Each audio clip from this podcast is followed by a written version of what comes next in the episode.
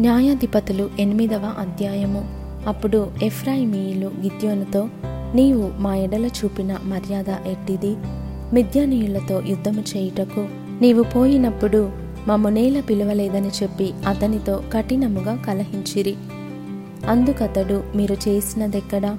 నేను చేసినదెక్కడా? అభియజరు ద్రాక్ష పండ్ల కోత కంటే ఎఫ్రాయిమీయుల పరిగే మంచిది కాదా?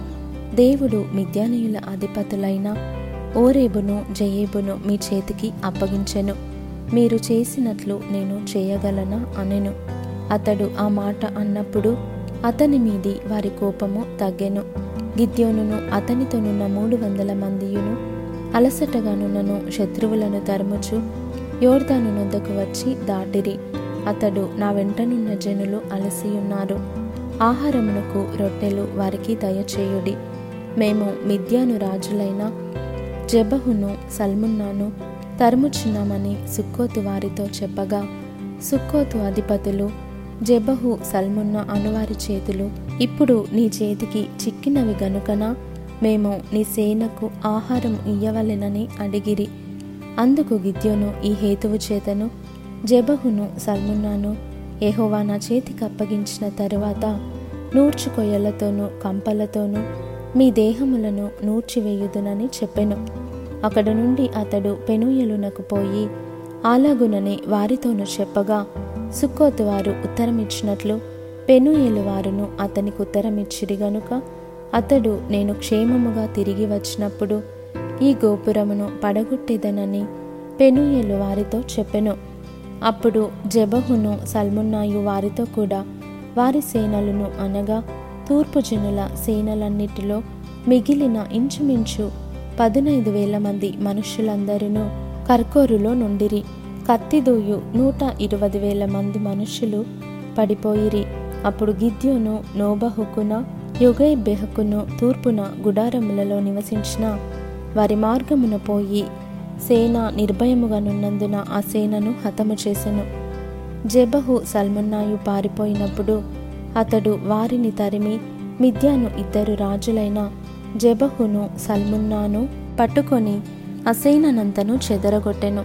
యుద్ధము తీరిన తరువాత యోవాషు కుమారుడైన గిద్యోను హెరెస్సు ఎగువ నుండి తిరిగి వచ్చి సుక్కోతు వారిలో ఒక యవ్వనుని పట్టుకొని విచారింపగా అతడు సుక్కోతు అధిపతులను పెద్దలలో డెబ్బది ఏడుగురు మనుషులను పేరు పేరుగా వివరించి చెప్పెను. అప్పుడతడు సుక్కోత్ వారి యొద్దకు వచ్చి జబహు సల్మున్నా అనువారి చేతులు నీ చేతికి చిక్కినవి గనుకన అలసియున్న నీ సేనకు మేము ఆహారం ఇయ్యవలను అని మీరు ఎవరి విషయము నన్ను దూషించితిరో ఆ జబహును సల్మున్నాను చూడుడి అని చెప్పి ఆ ఊరి పెద్దలను పట్టుకొని నూర్చు కొయ్యలను బొమ్మజముడును తీసుకొని వాటి వలన సుక్కోతు వారికి బుద్ధి చెప్పెను. మరియు నతడు పెనుయేలు గోపురమును పడగొట్టి ఆ ఊరి వారిని చంపెను. అతడు మీరు తాబోరులో చంపిన మనుషులు ఎట్టివారని జబహును సల్మునను అడుగగా వారు నీ వంటి వారే వారందరూ రాజకుమారులను పోలియుండిరనగా అతడు వారు నా తల్లి కుమారులు నా సహోదరులు మీరు వారిని బ్రతకనిచ్చిన ఎడల యహోవ జీవముతోడు మిమ్మును చంపకుందునని చెప్పి తన పెద్ద కుమారుడైన ఎతేరును చూచి నీవు లేచి వారిని చంపమని చెప్పెను. అతడు చిన్నవాడు గనుక భయపడి కత్తిని దూయలేదు. అప్పుడు జబహు సల్మున్నాలు ప్రాయము కొలది నరునికి శక్తియున్నది గనుక నీవు లేచి మా మీద పడుమని చెప్పగా గిద్యోను లేచి జబహును సల్మున్నాను చంపి వారి ఒంటెల మెడల మీదనున్న చంద్రహారములను తీసుకొనెను. అప్పుడు ఇస్రాయేలీలు గిద్యోనుతో నీవు మిద్యానీయుల చేతిలో నుండి మమ్మను రక్షించితివి గనుక నీవును నీ కుమారుడును నీ కుమారుని కుమారుడును మమ్మను ఏలవలెనని చెప్పిరి. అందుకు గిద్యోను నేను మిమ్మను ఏలను నా కుమారుడును మిమ్మను ఏలరాదు. యహోవా మిమ్మను ఏలునని చెప్పెను. మరియు గిద్యోను మీలో ప్రతివాడు తన దోపుడు సొమ్ములోనున్న పోగులను నాకియ్యవలెనని మనవి చేయుచున్నానెను వారు ఇష్మాయేలీలు గనుక వారికి పోగులుండెను. అందుకు వారు సంతోషముగా మేము వాటినిచ్చేదమని చెప్పి ఒక బట్టను పరచి ప్రతివాడును తన దోపుడు సొమ్ములో నుండిన పోగులను దాని మీద వేసెను. మిథ్యానురాజుల ఒంటి మీదనున్న చంద్రహారములు కర్ణభూషణములు ధూమ్రవర్ణపు బట్టలుగాకను ఒంటెల మెడలనున్న గొలుసులుగాకను అతడు అడిగిన బంగారు పోగుల ఎత్తు వెయ్యిన్ని ఏడు వందల తులముల బంగారము. గిద్యోను దానితో ఒక ఏఫోదును చేయించుకొని తన పట్టణమైన ఒఫ్రాలో దాన్ని ఉంచెను. కావున ఇస్రాయేలీలందరూ అక్కడికి పోయి దానిని అనుసరించి వ్యభిచారులైరి. అది గిద్యోనుకును అతని ఇంటి వారికిని ఉరిగా నుండెను. మిద్యానీయులు ఇస్రాయేలీల ఎదుట అనపబడి అటు తర్వాత తమ తలలను ఎత్తికొనలేకపోయిరి. గిద్యోను దినములలో దేశము నలువది సంవత్సరములు నిమ్మలముగా నుండెను. తరువాత యోవశు కుమారుడైన ఎరుబ్బయలు తన ఇంట నివసించుటకు పోయెను.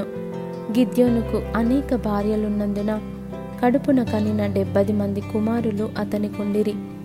శకములోనున్న అతని ఉపపత్నియు అతనికొక కుమారుని కనగా గిద్యోను వానికి అభిమేలకను పేరు పెట్టెను.